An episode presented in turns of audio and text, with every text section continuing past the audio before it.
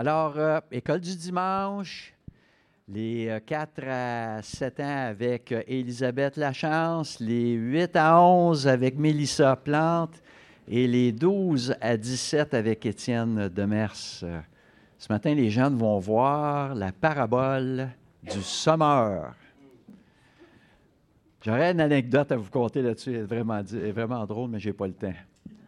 Ah! Alors, tel que prévu au programme, on tourne dans l'Évangile de Matthieu, chapitre 19. À un moment donné, je vous la conterai.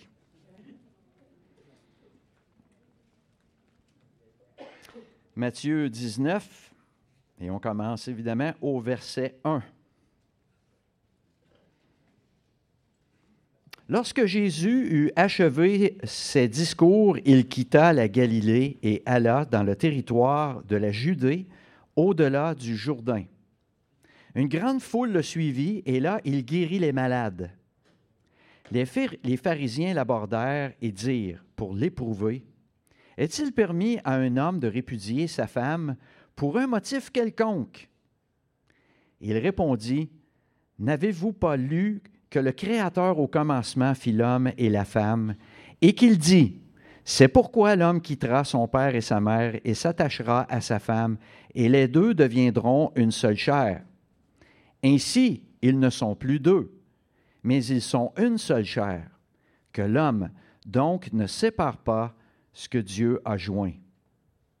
Pourquoi donc, lui dirent-ils, Moïse a-t-il prescrit de donner à la femme une lettre de divorce et de la répudier?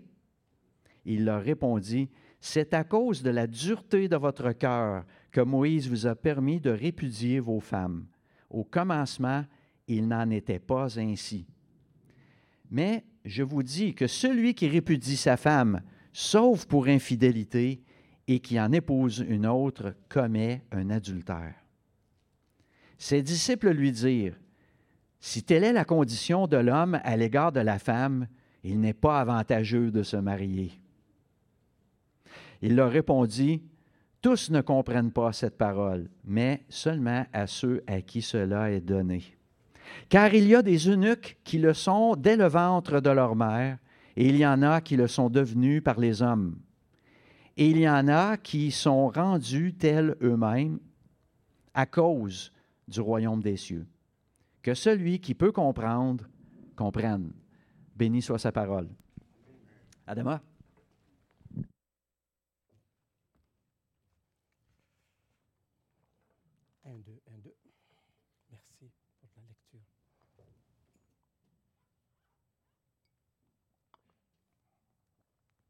Bonjour à tous. Est-ce que ça va? Merci pour la lecture de mon frère. Vous avez bien compris ce qui a été lu?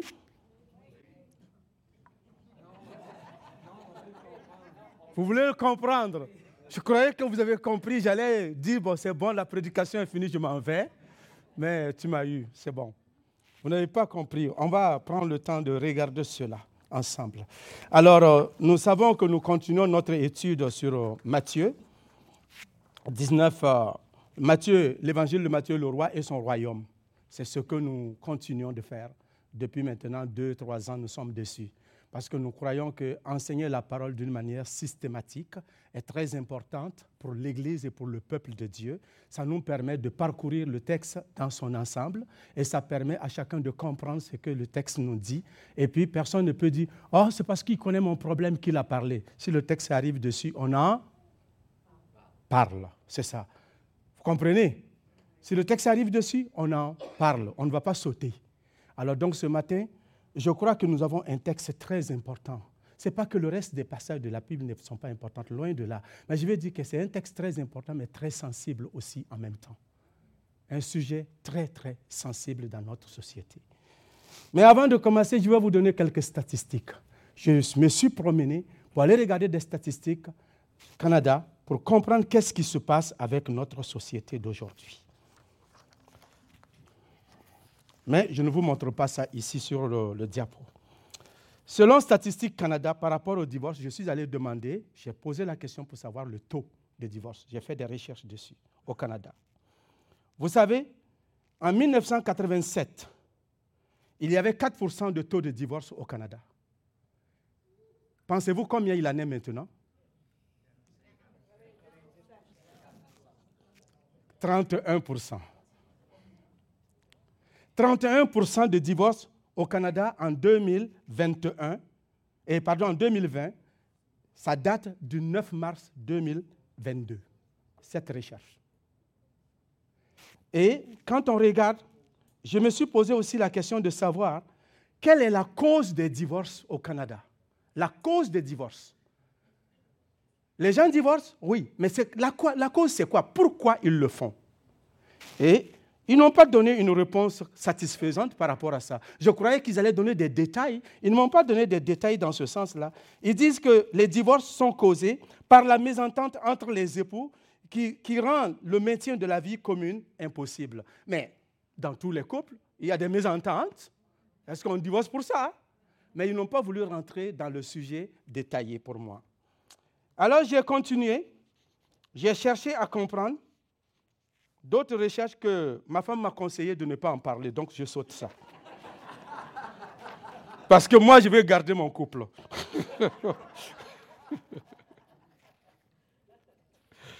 Alors, je suis allé pour faire des recherches sur les personnes seules, parce que notre sujet de ce matin va aussi parler du célibat.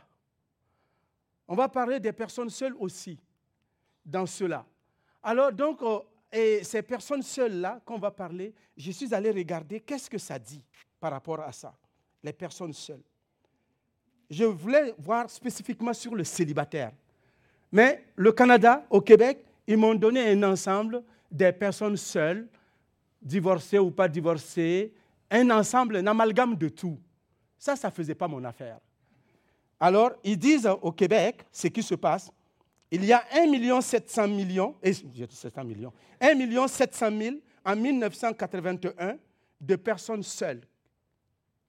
Mais aujourd'hui, en 2021, il y a 4 400 000 de personnes qui sont seules, y compris les veufs, y compris ceux qui sont monoparentales, tout, tout, tout sont considérés comme des personnes seules. Mais quand je suis allé regarder sur Statistique Canada pour demander au Canada spécifiquement c'est-à-dire que des personnes, état matrimonial, célibataires, ne vivant pas en union libre et vivant, vivant pas en union libre. Alors donc j'ai regardé, il y en a, vous savez combien il y en a? 15 457 328 personnes. 15 457 328 personnes au Canada qui sont célibataires. Et puis nos sœurs n'ont pas de mari. Qu'est-ce qui se passe? Nos frères n'ont pas de femme. Qu'est-ce qui se passe? Ces célibataires les sont cachés où? Sortez votre tête, on veut vous voir, parce que je vois nos sœurs qui pleurent seules. Je vois des frères qui pleurent seuls. Les célibataires, où? Réveillez-vous.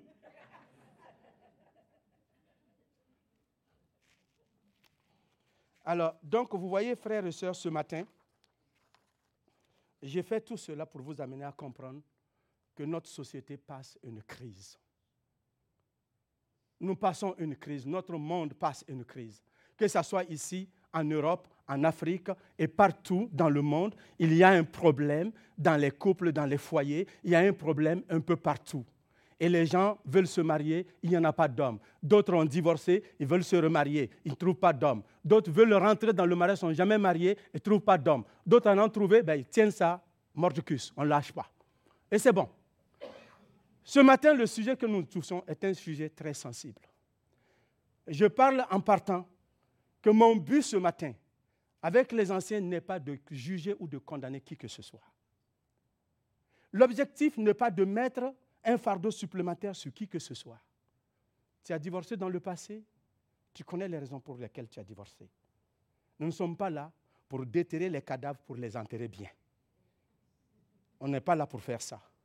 Ce matin, on est là pour essayer de parler, pour faire comprendre le point de vue de Dieu sur le divorce. Le point de vue de Dieu sur le mariage. Le point de vue de Dieu sur le remariage. Le point de vue de Dieu sur le célibataire. Et c'est ça que nous allons regarder ensemble. Mais si jamais c'est moi qui vous blesse, en partant, je vous demande pardon. Et je veux ce matin que Dieu mette un frein à ma bouche, que je ne blesse personne. Et je vais veiller à ne blesser personne. Mais si c'est la parole de Dieu qui vous blesse, excusez, vous allez vous arranger avec Dieu et avec sa parole. Ça voudrait dire que si le chapeau vous fait, on le... Parfait. On s'est bien entendu, donc on va porter le chapeau qui nous fait. Alors, notre contexte de ce matin se trouve dans verset 1 et verset 2. On dit que lorsque Jésus eut achevé ses discours, il quitta la Galilée et alla dans le territoire de la Judée, au-delà du Jourdain. une grande foule le suivit et là, il guérit les malades. Nous avons vu avec nos frères, il y a quelques semaines passées, ils nous ont enseigné sur Matthieu 18. Christian a parlé, David a parlé, notre frère Denis a parlé. Et Denis a clôturé récemment, dimanche dernier, avec la phrase qui nous dit que le pardon, ce n'est pas une des émotions, c'est une décision. Est-ce que je te répète bien, Denis? C'est ça qu'il a dit. Et on était dans le pardon, les relations qu'on doit avoir entre nous dans le royaume de Dieu, le nouveau royaume des cieux, les chrétiens sont appelés à vivre d'une manière distincte du monde. On ne peut pas vivre comme on le veut, comme bon nous semble, parce que Christ nous a rachetés à un grand prix, il nous a rassemblés, il nous a donné un nom qui s'appelle enfant de Dieu. Et nous sommes des héritiers, des coritiers de Dieu. Nous allons partir au ciel. Il compte sur nous pour être ses ambassadeurs sur la terre. Donc notre attitude et notre comportement va de soi et important. Alors, l'enseignement sur Matthieu 18 nous a parlé réellement de l'importance de la brebis perdue, nous a parlé réellement d'être de l'humilité qu'on doit avoir premièrement entre nous et de l'importance de la brebis perdue, que tout le monde a de la valeur aux yeux de Dieu. Parce que s'il laisse 99 pour aller chercher une brebis, ça veut dire qu'elle est importante. Tous les frères dans la maison de Dieu sont importants dans la maison de Dieu. Et on le continue. David nous a parlé de la discipline. Nous sommes une famille, on doit être capable de veiller les uns sur les autres. Et Dieu nous demande, s'il y a quelqu'un qui est répréhensible dans la maison de Dieu, on doit le reprendre. Et on doit le reprendre avec amour, avec douceur, avec la manière dont Dieu le reprendrait, on le reprend. Le but n'est pas de le détruire, c'est de le protéger, de le corriger et l'amener à honorer le Seigneur par sa vie. Est-ce que c'est clair? Nous sommes une famille. Voilà pourquoi nous donnons des cours de membres. Voilà pourquoi nous voulons que les gens s'impliquent pour être membres. Et dans la famille, on a le droit de regarder sur les uns et les autres. Tu ne peux pas dire, c'est ma vie, ça ne te regarde pas. Non, non, non, c'est notre vie. Parce que ta vie est liée à moi. Nous honorons le même Seigneur. Si tu poses des gestes qui, posent, qui portent préjudice à Christ et à l'Église, je suis touché par ton témoignage. Je suis aussi affecté par ton comportement. Et mon comportement aussi t'affecte, vice-versa. Voilà pourquoi on doit veiller les uns sur les autres. Et notre frère est venu terminer par le pardon infini. On doit pardonner combien de fois? 490 fois. Mais ça ne veut pas dire que tu dois prendre un calepin chaque fois que tu t'écris, OK, il m'a fait ça, on va compter, quand ça va arriver, on va... Non, non, non. Ça veut dire que tu dois pardonner indéfiniment. Quelle que soit la gravité des fautes qui te sont commis, qui sont commis contre toi, ou que tu as été victime, ou que tu as blessé, tu dois demander pardon. Les autres doivent te pardonner. Toi aussi, toi, exercer le pardon à l'égard des autres. L'enfant de Dieu ne peut pas faire de son cœur une valise pour garder des rancunes et des blessures dedans qu'il ne peut pas présenter à son Père pour qu'il le guérisse. Nous avons un Dieu qui nous guérit. Il nous guérit de toute blessure. il suffit que nous venons au pied de la croix et que nous nous mettions à genoux et nous présentons nos blessures. Il nous guérit si nous sommes sincères. Alléluia. Alors, c'est à ça que Dieu nous appelle. Nous sommes appelés à vivre ensemble. C'est certain qu'on va se blesser, inconsciemment ou consciemment, mais nous avons le droit de demander pardon et de pardonner ceux qui nous demandent pardon. Gloire à Dieu. Vous savez, l'église là, c'est plein d'orteils. C'est une rivière d'orteils. Quand on marche, nous-mêmes, on fait attention. Mais des fois, on piétine des orteils dans l'église. Même comme dirigeant, malgré toute l'attention qu'on fait, on piétine des orteils. Tu entends quelqu'un qui crie à côté de toi. Ah, mon frère, pardon. Ma soeur, pardon. Pendant que tu es en train de dire, mon frère, pardon, il y a une soeur qui dit, ah, moi aussi. Pardonne-moi, s'il te plaît. Je ne m'attendais pas à ça. Là, c'est la vie. Alors, qu'est-ce que Jésus a fait? C'est pourquoi on dit après avoir achevé ses discours. Alors, tout ce que je venais de vous dire, après avoir fini d'enseigner cela, le chapitre 18, alors on rentre dans le sujet de... Les pharisiens viennent l'aborder avec des questions. Questions sur le divorce. On dit les pharisiens l'abordèrent et dirent, pour l'éprouver, est-il permis à un homme de repudier sa femme pour un motif quelconque?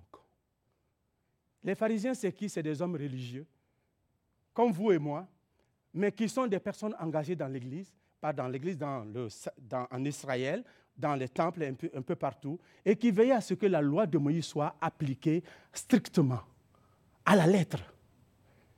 ils étaient sincères, mais en même temps, ils avaient des failles dans leur façon de faire parce qu'ils faisaient des choses à l'apparence, mais à l'intérieur, ils n'étaient pas corrects. Et Jésus les reproche cela. Nous ne devons pas être comme ça. Mais ce n'est pas la première fois que ces pharisiens-là viennent aborder Jésus avec des questions épineuses.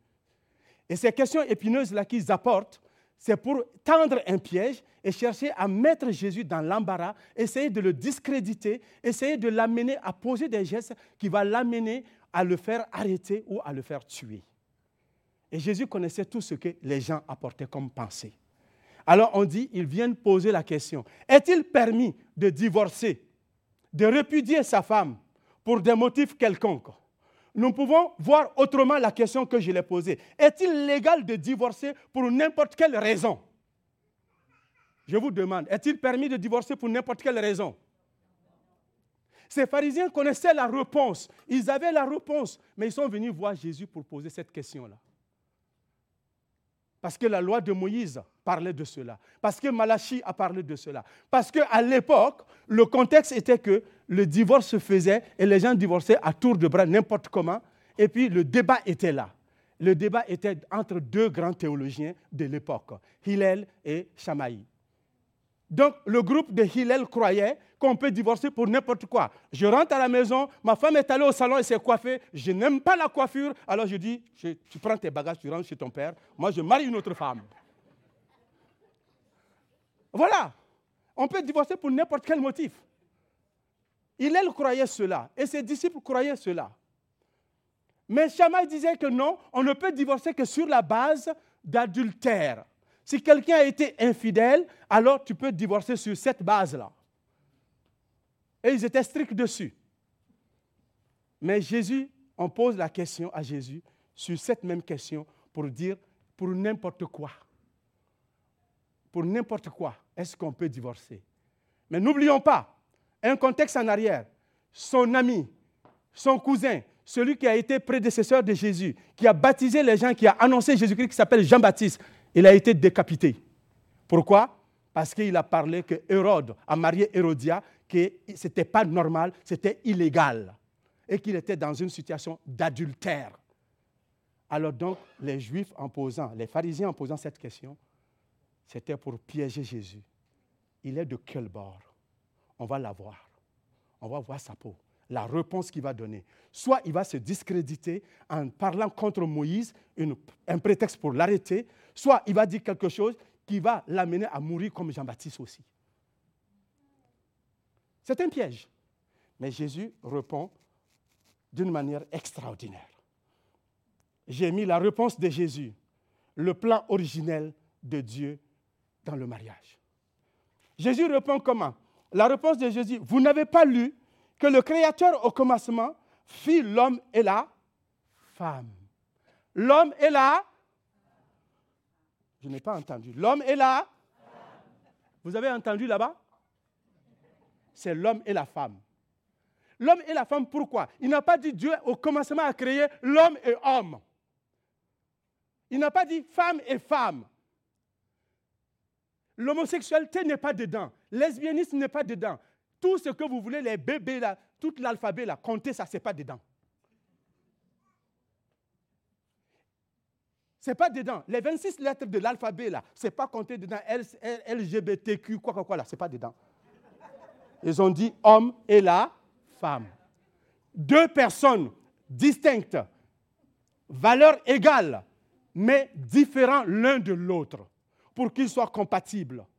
Donc, celui qui a créé le mariage, qui a l'origine du mariage, c'est lui qui définit ce que c'est que le mariage. Ce n'est pas nos gouvernements qui définissent ce que c'est que le mariage. Ce n'est pas toi, un individu, qui va se lever pour dire Moi, je crois que je suis une femme, et puis il a des affaires entre ses hommes, et puis il dit qu'il est une femme. On ne te croira pas. Tu es un homme. Alors, tu ne pourras pas dire des choses comme ça pour faire croire que tu es ceci, on doit accepter parce que toi, tu te définis comme une femme, tu te définis comme un homme pendant que tu es une femme. On n'acceptera pas. L'Écriture dit le contraire. Ce n'est pas moi, c'est la Bible qui le dit. Tu l'acceptes ou tu le rejettes, ça t'appartient. Alors, homme et la femme. Pourquoi? Il nous dit, c'est pourquoi l'homme quittera son père et sa mère, s'attachera à sa femme, et les deux deviendront une seule, une seule chair. Ça voudrait dire quoi? Qu'ils vont être ensemble, une seule chair compatibles dans la vocation quand ils ont décidé, ils ont fait un vœu devant l'Éternel en disant, nous on te prend mari et femme. Il devient une seule chair. Dans le physique, dans le rapport sexuel, l'intimité, il devient une seule chair. Il devient une seule chair dans leur vision, dans la pensée, dans leur façon de faire les choses. Et leur vie est liée l'une à l'autre pour le restant de leur vie. Ils sont une seule chair. Dieu, en créant le mariage, il n'a pas créé dans le but que l'autre va se séparer. Donc, je parle de la perfection du mariage, je parle de la permanence du mariage, je parle réellement de l'indissolubilité du mariage. C'est comme ça ça se dit? C'est ça que je suis en train de parler et c'est de ça que Jésus va au commencement. Il ne répond pas par la question à la question des pharisiens par un oui, par un non. Il dit au commencement, Dieu a créé la femme et l'homme son but qu'ils soient unis et qu'ils ne se séparent pas, qu'ils deviennent une seule chair. C'est pourquoi il dit ainsi, ainsi ils ne sont plus deux, ils sont une seule chair. Que l'homme donc ne sépare pas ce que Dieu a uni. Même toi-même qui es marié là, tu ne dois pas séparer ce que Dieu a uni. Amen. Et ça, c'est le plan parfait de Dieu. Et tout ce que Dieu dit ici, Jésus dit ici, ça c'est avant Genèse 3. Genèse 3, c'est qu'est-ce qui se passe en Genèse 3 Vous vous souvenez? La chute. Ça là, c'est dit avant la chute. Mais quand la chute est arrivée, alors la donne ou les données changent. Je ne veux pas que vous divorcez. Je ne veux pas qu'il y ait des problèmes. Je voudrais que ça soit parfait. Mais maintenant, il y a un problème qui est arrivé. Adam et Ève ont péché. Alors, le plan initial de Dieu n'est plus comme ce qu'il aurait voulu, même si lui tient toujours à son plan. Son plan n'a pas changé, mais il y a quelque chose qui vient mettre en torse, obstacle à ce plan-là. Alors Dieu trouve une solution. Quelqu'un a dit, quand vous prenez des croisières, vous venez prenez bateau là. Il y a des, il y a des petits bateaux qu'on met dans le bateau à côté. Comment vous appelez ça? Des, des canaux de sauvetage. Pourquoi on met des canaux de sauvetage? Au cas où. Donc, on va dire que Dieu a mis un canot de sauvetage quelque part. C'est ça qu'on va voir. Il ne faut pas divorcer. Ça, c'est la réponse que Jésus donne aux pharisiens. Et il part de cela depuis la Genèse. Il répond avec Genèse. Quand on a vu tout à l'heure, c'est ce texte-là que Jésus parle. Le Créateur, Dieu a créé l'homme à son image. Il le créa à l'image de Dieu. Il le créa homme et femme. Et il va au verset 24. Il dit, c'est pourquoi l'homme quittera son père et sa mère, s'attachera à sa femme, et ils deviendront une seule chair. Ce n'est que la jeunesse que Jésus a répétée dans Matthieu. Au commencement. Avant de répondre à votre question, je vais aller au commencement. Le plan originel, le plan que Dieu voulait, le plan que Dieu a choisi pour le couple, ce n'est pas ce que vous dites. Alors, les pharisiens reviennent avec une question pour cela, encore d'autres questions. Mais sauf qu'avant ça, Jésus va parler de cela. On va voir qu'il va parler de Malachie aussi. Malachie nous parle de cela avant même que Jésus ne vienne. Malachie, c'est le dernier livre avant Matthieu. Alors, il dit ceci. Voici encore ce que vous faites. Vous couvrez de larmes l'autel de l'Éternel, de pleurs et de gémissements, en sorte qu'il n'a plus d'égard aux offrandes et qu'il ne peut plus rien agréer de vos mains. Et vous dites, pourquoi? Parce que l'Éternel a été témoin entre toi et la femme de ta jeunesse, à laquelle tu es infidèle, bien qu'elle te soit, bien qu'elle soit ta compagne et la femme de ton alliance.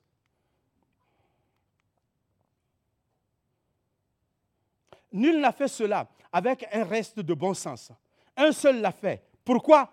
Parce qu'il cherchait la, postérité que Dieu lui avait promise. Prenez donc garde à votre esprit, en votre esprit, qu'aucun de vous, pardon, qu'aucun ne soit infidèle à la femme de sa jeunesse. Verset 16, car je hais la répudiation, dit l'Éternel, le Dieu d'Israël. Et celui qui couvre de violence son manteau, dit l'Éternel des armées. Prenez donc garde en votre esprit et ne soyez pas infidèles. Ça là, ça a été dit avant même Matthieu 19. Les Juifs savaient ça. Les pharisiens connaissaient ce texte-là. Et puis il vient poser cette question. Dieu dit, je hais le divorce. Je n'aime pas le divorce. Le divorce ne fait pas partie de mon plan. Ce n'est pas ce pourquoi j'ai créé l'homme. Ce n'est pas ce pourquoi j'ai créé la femme. Ce n'est pas ce pourquoi j'ai créé le mariage. Ce n'est pas ce pourquoi j'ai dit que l'homme et la femme seront unis ensemble pour toute la vie. Ce n'est pas mon but. Mon intention première n'est pas le divorce. Le divorce est un accident de parcours dans la vie d'un couple. Le divorce n'est pas une fin en soi. Le divorce n'est pas un moyen de sortie.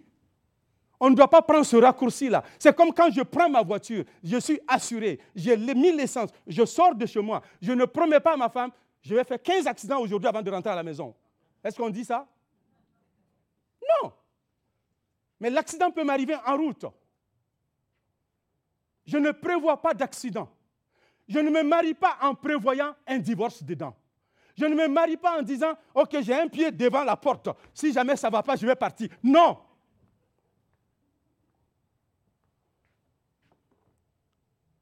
Les jeunes, vous allez vous marier bientôt. Hein? Charles Olivier.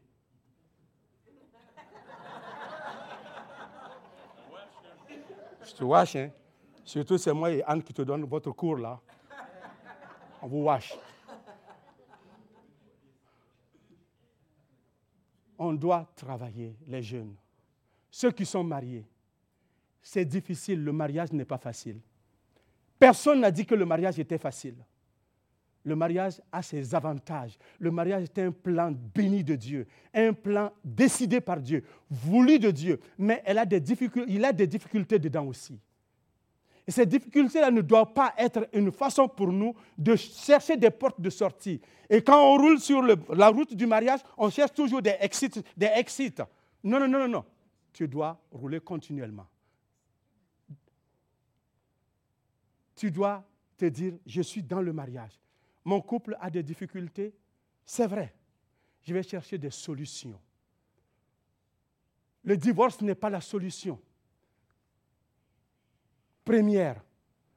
Le divorce est une, un dernier recours. Dernier, dernier, dernier, dernier, dernier. je ne sais pas comment je vais dire ça. C'est, on ne doit, en fait, je vais dire qu'on ne doit même pas faire. On ne doit pas avoir ça dans notre plan. Quand je me suis marié avec Anne, je lui ai dit, Anne, moi je suis un homme de Dieu, je suis un serviteur de Dieu. Je vais servir le Seigneur. Je ne veux pas une femme qui va être un boulet dans mes pieds, qui va me prendre mes cachets en dessous de son jupon, je ne sors pas, je ne bouge pas. Si c'est ça, tu restes chez toi, je reste chez moi, je continue mon ministère. Je veux une femme qui va être un turbo derrière moi. Une femme qui va m'encourager dans le ministère. Une femme que je vais aimer, que je vais encourager. Une femme avec laquelle on va affronter vent et marée ensemble. Une femme avec laquelle on va se battre ensemble pour réussir. Un partenaire et non un, un adversaire. Je ne veux pas d'adversaire dans mon foyer. Je ne veux pas quelqu'un qui vient pour me combattre. Déjà, même là, je me combats, je me bats avec moi-même. Je n'ai pas fini avec ça. Je n'ai pas besoin de quelqu'un qui vient entrer dedans encore qui se bat. C'est bon. Je me suffis moi-même déjà. C'est bon. Vous comprenez? Alors, elle a dit oui. Moi aussi, je suis missionnaire. Dieu m'a appelé. J'ai dit, mais je te promets une chose. Même si on n'a pas signé. Je viens d'une famille où la parole donnée est importante. Anne, je te promets devant Dieu, par la grâce de Dieu, que si ce n'est pas la mort, moi je ne te quitterai pas. Quel que soit ce qui va arriver. Et je lui ai dit, Anne, même s'il t'arrivait, je ne te donne pas une carte blanche pour faire, je ne t'encourage pas à le faire. Même s'il t'arrivait que tu commettais l'adultère, je te reprendrai, je te pardonnerai, parce que j'ai donné ma parole, je ne me marie pas pour divorcer. Elle est là devant moi, elle n'est pas morte. Elle peut répondre. Elle est vivante. Elle peut dire si ce que je dis est faux. Et quand son papa est décédé, avant qu'il ne meure, il m'a posé la question. Adama, est-ce que tu vas rester avec Anne? J'ai dit oui, papa. J'ai dit, papi, t'en fais pas. C'est ta seule fille que tu as. ne t'en fais pas, je vais m'en occuper. J'ai promis, c'est mon devoir. Comme l'homme de Dieu, mais comme un Burkinabé digne qui vient du pays des hommes intègres, l'intégrité est importante pour moi. J'ai dit, je vais m'en occuper. Et quand on descendait mon beau-père dans le sol, ses frères, ses enfants étaient là. Et j'ai encore parlé. J'ai dit, papy, je sais que tu es de l'autre côté. Peut-être tu ne m'entends pas, tu m'entends, je ne sais pas. Mais ce que je peux te dire, j'ai promis que je ne quitterai pas Anne. Mais si elle, elle décide de me quitter, si elle est par l'engagement de partir, et que je ferai tout mon possible pour la garder, mais si elle part, je ne peux plus la retenir.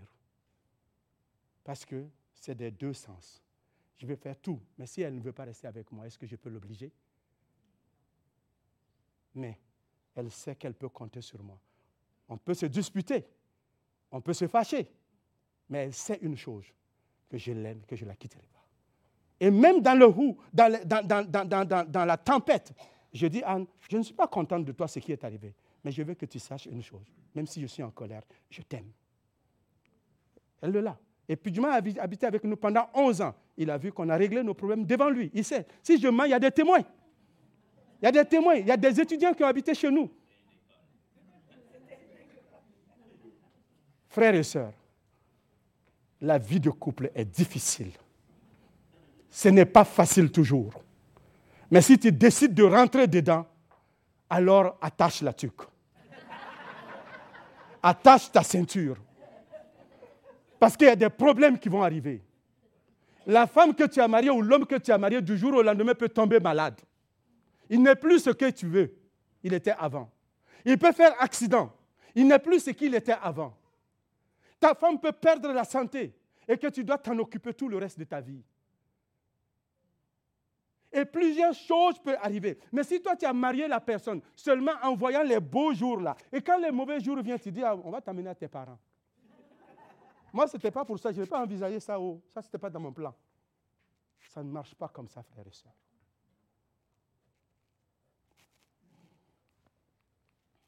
Deuxième question. Les pharisiens ont posé la question. Encore, on dit, mais si c'est le cas, tu dis que au commencement, ce n'était pas comme ça. Mais pourquoi Moïse nous dit qu'on peut donner une lettre de divorce à la femme et on la repudie Là, ils viennent avec une question, donc on le met en confrontation avec Moïse maintenant. Toi, là, tu n'es pas sorti du bois. On va s'arranger pour qu'on te tue. Tu vas mourir ici. Parce que c'est le piège qu'ils mettent. Mais Jésus va répondre à cela. Dans Deutéronome. Puisque vous avez parlé de Moïse, on va aller regarder Deutéronome. Deutéronome dit ceci. Lorsqu'un homme aura pris une épouse, une femme, et pardon, lorsqu'un homme aura pris et épousé une femme, qui viendra à trouver grâce, qui ne viendra pas à trouver grâce à ses yeux, parce qu'il a découvert chez elle, en elle, quelque chose de honteux, il écrira pour elle une lettre de divorce, et après l'avoir la lui, donne, la lui avoir remis à main, en main, il la renverra à la maison, de sa maison plutôt. Alors moi, j'ai lu tellement de versions que ça tourne dans ma tête maintenant, trop de versions de Bible. Alors, elle sortira de chez lui et s'en ira, s'en ira et pourra devenir la femme d'un autre. Donc, Moïse dit, la loi de Moïse dit, si tu maries une femme et que cette femme-là, tu as découvert quelque chose sur elle à la nuit de noces, à la nuit de miel, là, à la lune de miel, là, et puis vous êtes ensemble, là, tu vois quelque chose en elle qui n'est pas correct. Parce qu'elle ne te l'avait pas dit au départ. Elle a caché des choses. Ou bien tu as vu des choses corporellement sur elle. Ainsi de suite, on ne dit pas la chose honteuse, on ne dit pas c'est quoi. C'est scandaleux, c'est quoi, on ne dit pas tout. Mais il dit que tu peux la divorcer. Il va, il dit la suite.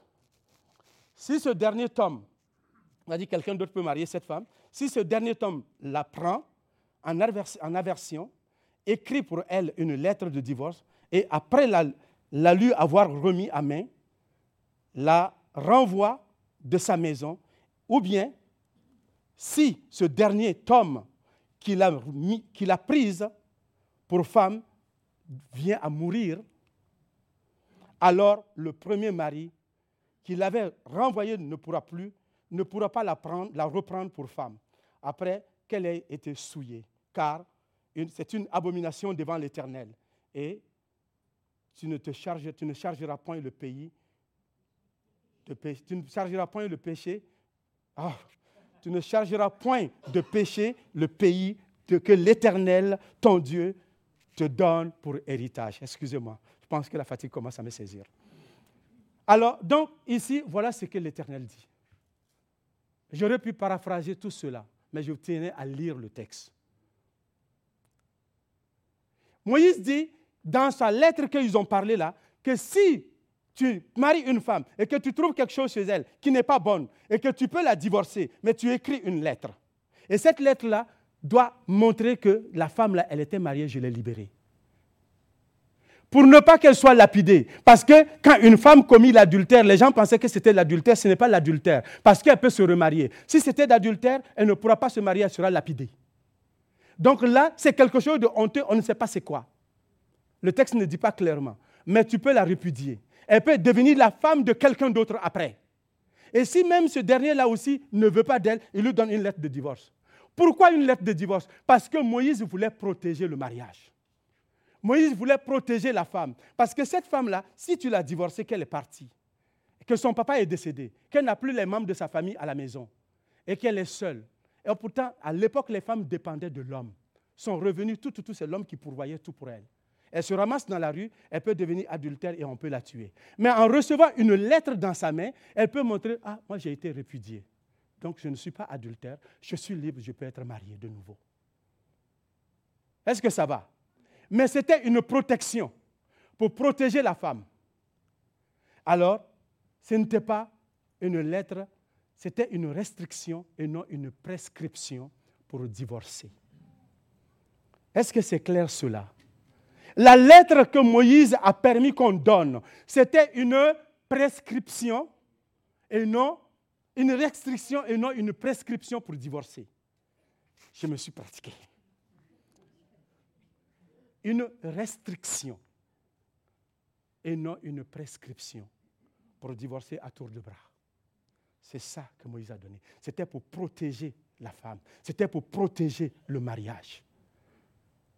Donc, quand nous regardons cela, Jésus va venir répondre à leurs questions en disant, c'est à cause de l'incrédulité, c'est à cause de votre endurcissement de cœur que Moïse vous a donné le droit de divorcer, de remettre une lettre de divorce à votre femme.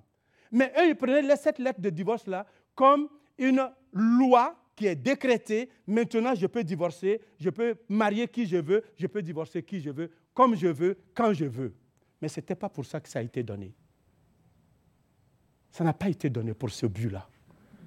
Donc, le mariage, la permanence du mariage. Dieu croit au mariage et le mariage est permanent. Alors, quels sont les motifs pour lesquels on peut divorcer? J'ai écrit quelques motifs. L'infidélité, l'abandon du foyer conjugal, la séparation du croyant avec l'incroyant et des choses honteuses, comme on vient de voir. Une femme qui est battue tous les jours. Une femme qui est battue tous les jours à la maison, qui est maltraitée tout le temps, allons-nous la laisser dedans? Elle s'est mariée pas pour mourir, elle s'est mariée pour vivre. Un mari qui est battu par sa femme, qui est maltraité par sa femme, psychologiquement, à tel point que quand le travail finit là, le monsieur il demande à son patron est-ce qu'il y, a, heure supplémentaire? Je vais rester pour travailler. Parce qu'à la maison là, la madame là est plus qu'un chihuahua. C'est une, une bulldog. La madame à la maison, là, elle est pire que le diable. Donc le monsieur, il dit, patron, s'il y a encore travail supplémentaire, moi, je vais faire. Simplement, il ne veut pas rentrer à la maison. Est-ce que c'est normal? Un homme doit rester avec une femme comme ça? Il a tout fait, les anciens sont impliqués, on a essayé d'aider pour restaurer le mariage, pour essayer d'aider et la personne continue de s'endurcir. Alors qu'est-ce qu'on peut faire? Quand on dit à cause de l'endurcissement de ton cœur, c'est-à-dire que la repentance, manque de repentance, manque de prendre, de laisser la parole de Dieu transformer ta vie. Alors, une personne comme ça, je pense qu'après avoir appliqué la discipline que David nous a enseignée, quand on a rencontré la personne, qu'on a travaillé avec la personne, et que l'Église a fait tout, les anciens ont tout fait, et que la personne continue de s'endurcir, et de ne pas changer, alors on peut permettre le divorce dans ce cas, parce qu'on ne se marie pas pour aller mourir. les féminicides, là, on ne veut pas. Et j'aimerais que vous sachiez qu'à l'Assemblée chrétienne du Cap de la Madeleine, ce n'est pas moi seul, tous les anciens, nous, sommes, nous, croyons à la non-violence. Tolérance zéro. La violence, là, c'est tolérance zéro. Alors, si tu n'es pas gentil avec ta femme, là, sois gentil parce que tu vas me voir avec gros bottes chez toi. Et ce n'est pas moi seul, les autres anciens aussi. Parce qu'on veut que vous travaillez bien ensemble, on veut que vous réussissez. Nous ne sommes pas là pour vous condamner, on est là pour vous aider à aller de l'avant. Amen. Alors, il y a quelques points qu'on dit, les motifs pour lesquels les gens divorcent. L'incompatibilité, la violence conjugale, l'infidélité, manque d'intimité, problème de communication, pression financière et manque d'amour. Je ne t'aime plus. Est-ce que ça, ça peut le coup de divorcer? Alors pourquoi tu veux dire, hein, je ne l'aime plus? Il y a des raisons valables, des motifs valables pour divorcer. Il y a des motifs qui ne tiennent pas la route. Si tu veux divorcer pour des motifs qui ne sont pas valables, on ne te donnera pas, permettra pas de divorcer. Ah, je ne l'aime plus. Ce n'est pas un motif valable. Ah, il ne prépare plus le repas comme il faut. Ce n'est pas un motif valable. Il a brûlé mes tosses hier soir. Ce n'est pas un motif valable. Si tu n'as pas brûlé toi-même, ce n'est pas un motif valable.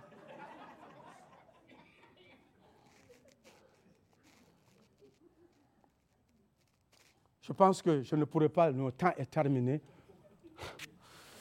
Le célibat, Jésus va parler du célibat. Alors, j'ai vu ça, j'ai trouvé ça intéressant. Je suis célibataire parce que l'amour est dans le pré et moi, j'habite en ville. J'habite en ville.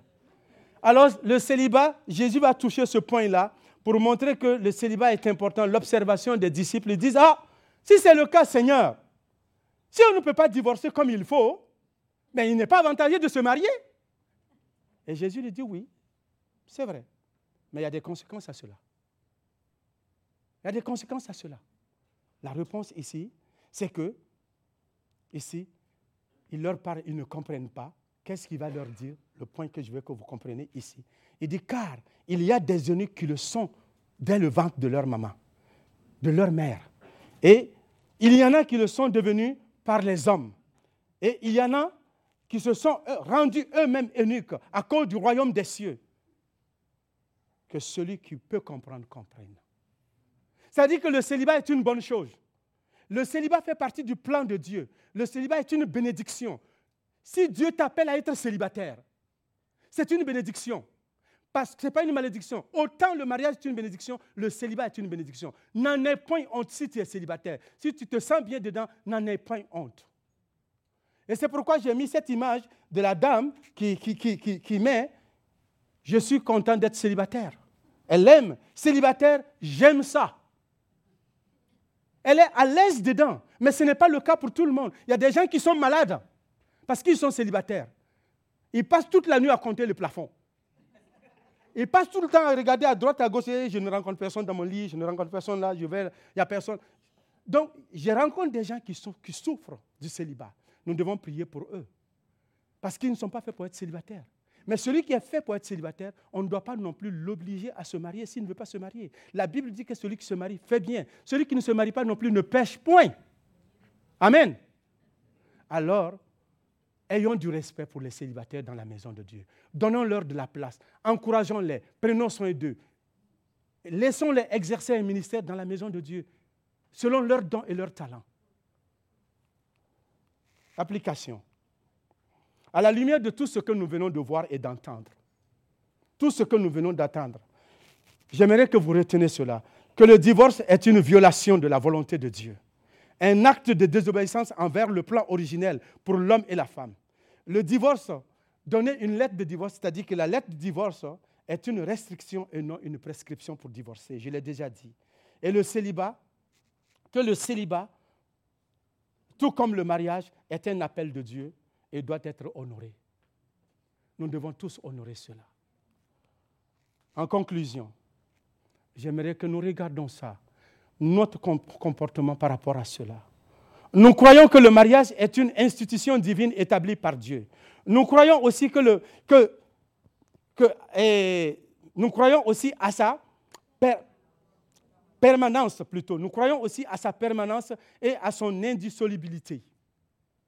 Nous croyons à cela. Nous croyons que si le divorce est légitime selon la parole de Dieu, le remariage, l'est aussi, le remariage est autorisé.